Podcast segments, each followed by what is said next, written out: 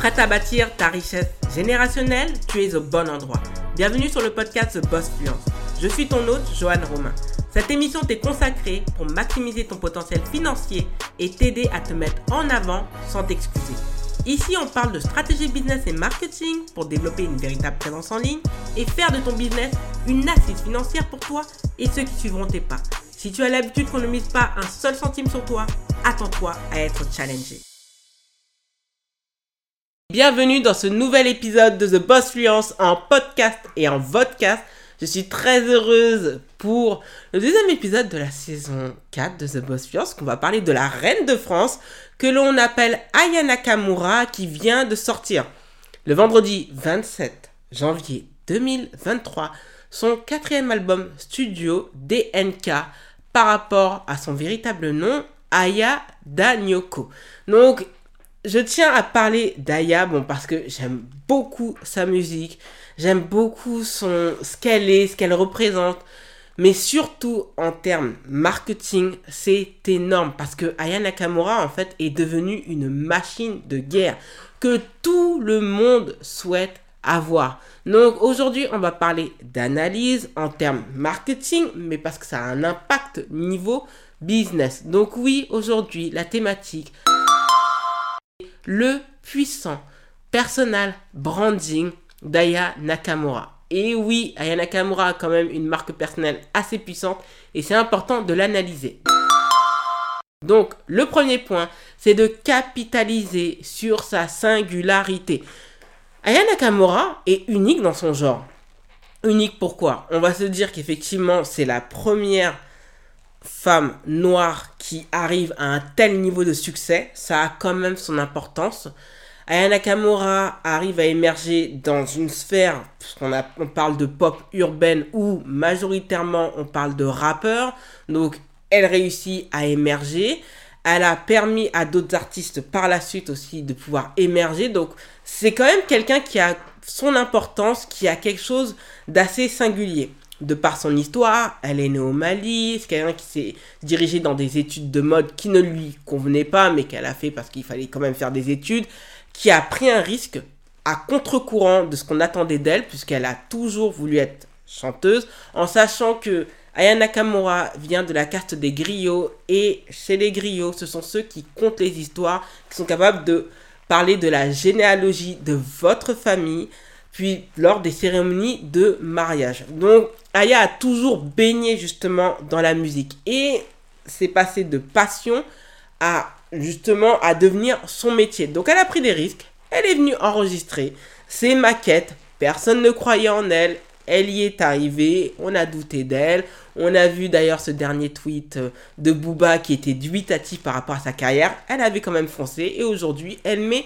tout le monde d'accord. Donc Aya a une personnalité. On lui reproche d'être arrogant, de ne jamais sourire, mais en fait, elle est elle-même. Donc en fait, elle agit bah, selon ses sentiments. Elle va pas se forcer à sourire parce qu'il faut sourire. Donc elle capitalise sur sa singularité son caractère. En aucun cas, on rapporte d'elle que c'est une diva ou autre. C'est juste qu'elle reste plutôt naturelle. Je pense qu'Aya Nakamura a l'air d'être une ambiverte ou quelqu'un d'introverti. Donc euh, introverti à l'extérieur et extraverti avec ses proches. C'est ce qu'elle donne cette impression. Et c'est sur sa singularité qu'on qu'on va accrocher. Et c'est pour cela qu'on parle de marque personnelle, on va adhérer à une personnalité. Et c'est ce qui a déclenché véritablement le coup de cœur, parce qu'il y avait déjà en fait euh, la chanson Love d'un voyou en featuring avec Fababi qui lui a permis d'émerger. Et bien sûr le tube planétaire, parce que c'est un tube planétaire, Jaja. Quand même, elle est arrivée première de Pays-Bas, c'était pas arrivé depuis Edith Piaf. Donc elle a réussi cet exploit. Et je me souviens qu'en 2019, quand j'avais voyagé aux États-Unis, une petite cousine américaine chanter Jaja sans comprendre le français. Donc c'est quelque chose d'assez fort. Et surtout, elle a son concept via l'argot qui lui permet en fait d'avoir un phrasé qui lui est propre. On sait que c'est du Aya Nakamura.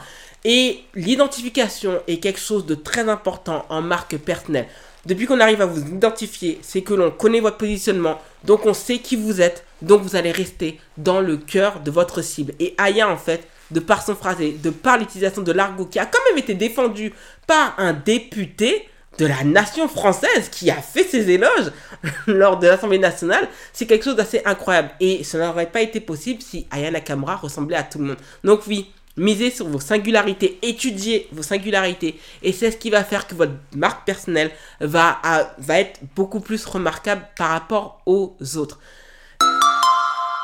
La deuxième chose aussi qui est très très très important, c'est que Aya Nakamura a une fan base absolument incroyable qui s'appelle la Nakamurance. Et jusqu'à ce que Aya l'utilise Nakamurance pardon, en pseudonyme sur son compte Snap. Et c'est toujours plaisant de la suivre sur Snap. D'ailleurs, j'ai encore mon Snap par rapport à des personnes comme elle.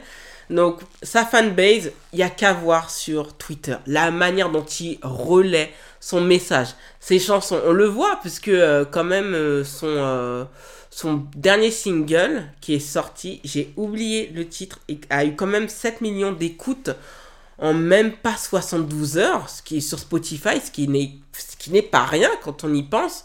On est avec quelqu'un qui est devenu une force de frappe, grâce à sa fanbase qui, euh, qui relaie, qui communique pour elle. Euh, il y a des comptes Twitter, des comptes TikTok, des comptes Instagram qui sont franchement investis. J'ai l'impression qu'on a le concept du, des Hive qui est dupliqué à la française. Et Aya, en fait, a réussi à faire cela et à avoir cette fanbase. Je l'ai toujours dit, en termes de business, comme en marketing, il est important d'avoir une fanbase. Quand vous avez une fanbase, vous vendez plus facilement vos produits. Vous avez des relais qui sont gratuits. Aya ne paye pas la Nakamurance. Beyoncé ne paye pas les Bayhive. iPhone ne, font pas pleuvoir en fait euh, à leur communauté de super fans en fait des iPhones gratuitement. Mais ils relaient le message. Et quand le message est relayé, il est beaucoup plus martelé. Donc on a cette sensation et on sent que le message en fait est mieux retenu. Donc Aya toute seule est forte, mais sa fanbase en fait amplifie le message, amplifie ses chansons et c'est pour cela aussi qu'elle a, qu'elle a autant de succès. C'est aussi grâce à sa fanbase. Donc oui, il faut prendre en compte l'importance et l'impact de sa fanbase pour atteindre ses objectifs. Et la Nakamurance fait véritablement très très bien ce travail de assez puissant pour la marque personnelle de Diana Nakamura. Aya aussi, comme je l'avais dit dans le premier point, a réussi à être sa propre niche. Je parlais de ce concept d'être sa propre niche parce que, et ça, ça va faire l'objet d'un épisode de podcast normalement, celui qui va suivre, qui sera diffusé la semaine prochaine. Aya n'est pas duplicable. C'est pour moi l'une des plus grandes forces d'Aya Nakamura. C'est comme Kylian Mbappé, c'est comme Barack Obama, Michelle Obama. Il y a également Jacques Chirac dans, dans la sphère politique. On ne peut pas copier également Nicolas Sarkozy. On ne peut pas copier Emmanuel Macron. On ne peut pas copier certaines personnes. Pas même la reine d'Angleterre. Pourquoi? Parce qu'ils sont devenus leur propre niche. Aya a compris que elle peut chanter du RB, elle peut chanter de la pop sucrée. Elle ne se contente pas en fait de, rentrer dans une case à laquelle en fait on la prédestine. C'est elle qui établit ses règles. Et lorsque l'on est sa propre niche, on a les cartes que l'on met sur la table. Il y a bien sûr un jeu à réaliser, mais Aya a compris que sa manière de communiquer, et on le voit, la manière dont elle a vendu les places pour, euh, pour ses concerts, elle n'a pas fait une campagne de ouf. Elle a juste dit, et ça a été relayé par un TikTok qui est devenu viral, où Aya en fait est en train de dire aux gens, bah écoutez, vous arrêtez pas de me dire que ouais, Aya fait des places, t'es chiante et ceci, cela. Bah écoute, euh, maintenant je vous balance, prenez vos places. Et ça s'est vendu sold out. Et ça, honnêtement, qui peut se permettre de parler comme ça, si ce n'est qu'Aya? Pas parce qu'elle est arrogante, mais parce qu'en fait, elle est devenue sa propre niche. Donc vraiment, c'est quelque chose qui va devenir puissant pour 2023. C'est de ne pas rester dans des niches dans lesquelles on vous attend. C'est-à-dire, oui, tu es bon en influence marketing, storytelling, personal branding. Non. Il faut être sa propre niche. Et pour être sa propre niche, il faut capitaliser également sur son attitude, sa personnalité, ce qu'on est capable d'apporter sur la table, parce que c'est ce qui va faire la différence. Et l'avantage d'être sa propre niche, c'est qu'on n'est pas duplicable. Donc franchement, avoir un concept qui n'est pas duplicable, c'est quand même une force. Et on l'a vu avec aussi beaucoup d'influenceurs qui cartonnent, c'est parce que ils n'ont pas la possibilité d'être duplicables, donc on reste unique. Le quatrième point, c'est que Aya Nakamura a réussi quand même à faire des collaborations prestigieuses. Dernièrement, pour le lancement de son dernier album, DNK, elle s'est associée à Vestiaire Collective. Vestiaire Collective, pour les personnes qui ne savent pas, c'est là où on peut acheter justement en resell du luxe. On peut acheter du Louis Vuitton, du Yves Saint Laurent, donc ce n'est pas rien. Donc on est quand même avec une marque qui est positionnée luxe. Aya aussi a pu faire une collection euh, de t-shirts avec Balenciaga. On a vu que Megan Thee l'a relayé, Kim Kardashian aussi, mais parce que Kim Kardashian aussi est en contrat, était en contrat jusque-là, elle l'a mis en pause avec Balenciaga. Donc ça a quand même une résonance hors de France. Également, elle a pu avoir sa collection euh, exclusive avec MAC Cosmetics qu'elle avait sortie en 2019. Elle a fait aussi une collection avec Undies, donc les marques se l'arrachent. Elle a quand même pu faire son petit live et ça c'est quand même assez prestigieux à mes yeux pour moi pour l'émission 20h30 le dimanche. Donc ça montre que Aya est quand même une personnalité qui a du poids et du fait de son positionnement, du fait que Aya est semble être accessible sans être accessible rend sa marque et la raison de sa marque absolument incroyable.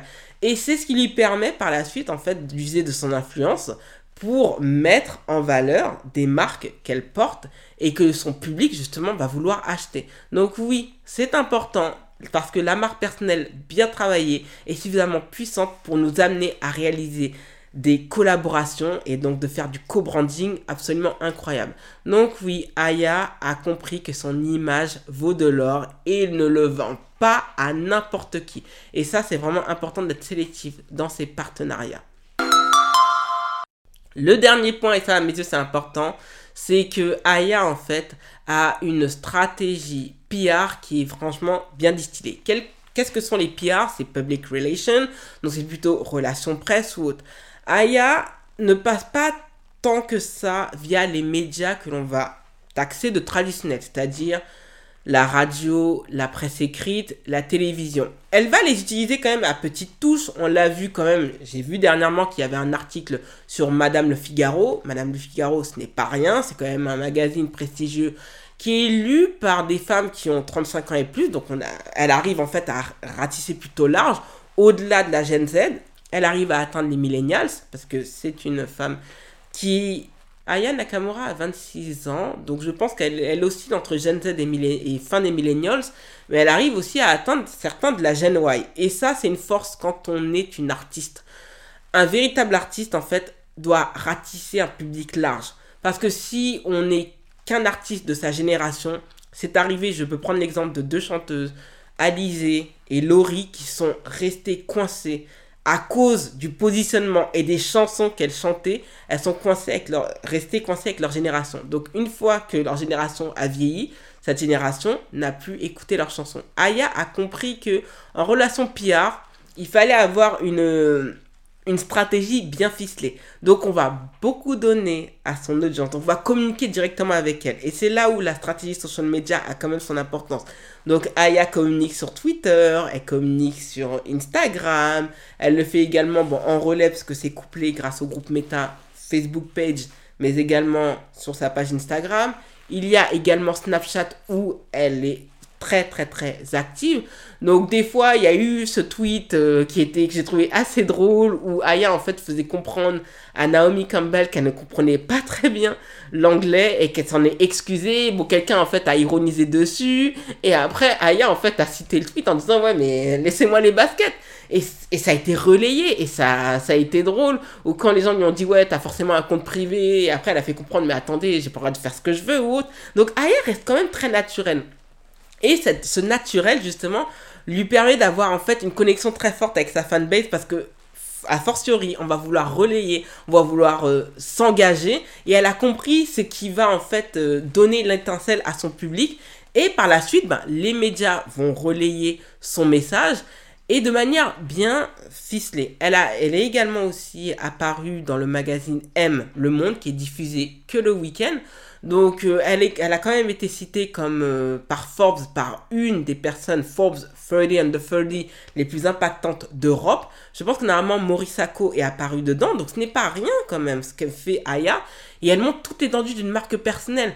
Et pourquoi? Parce que Aya également reste logique, droite dans ses bottes. Elle ne se disperse pas. Une marque personnelle forte nécessite un minimum de rigueur. Si Aya voulait être partout, elle serait nulle part en ce moment. Et elle a réussi à capitaliser sur de la sympathie, mais également sur une connexion avec sa communauté qui lui permettent aussi d'avoir en fait une carrière qui est bien ficelée, puisque beaucoup d'artistes avec l'émergence du streaming ont du mal à se dégager de véritables revenus. Aya, vu qu'elle compose aussi ses chansons, et ça c'est important, arrive au fil du temps à faire évoluer sa musique, à la rendre de plus en plus mature et à transporter en fait son audience avec elle. Donc ça c'est ce qui va faire que la marque Aya Nakamura est faite pour perdurer. Et non, Aya Nakamura ne va pas s'éteindre tout de suite. Bien au contraire, elle est là justement pour rester le plus loin possible. Merci d'avoir écouté l'épisode jusqu'au bout. Si ce n'est pas encore le cas, abonne-toi au podcast sur ta plateforme d'écoute préférée et laisse un avis 5 étoiles sur Apple Podcast et Spotify. Cela aide le podcast à être référencé. N'hésite pas à suivre The Boss Fluence sur les réseaux sociaux et à t'inscrire à la newsletter hebdomadaire pour recevoir ta dose gratuite en business et marketing. Rendez-vous lundi prochain pour un nouvel épisode de ton podcast préféré.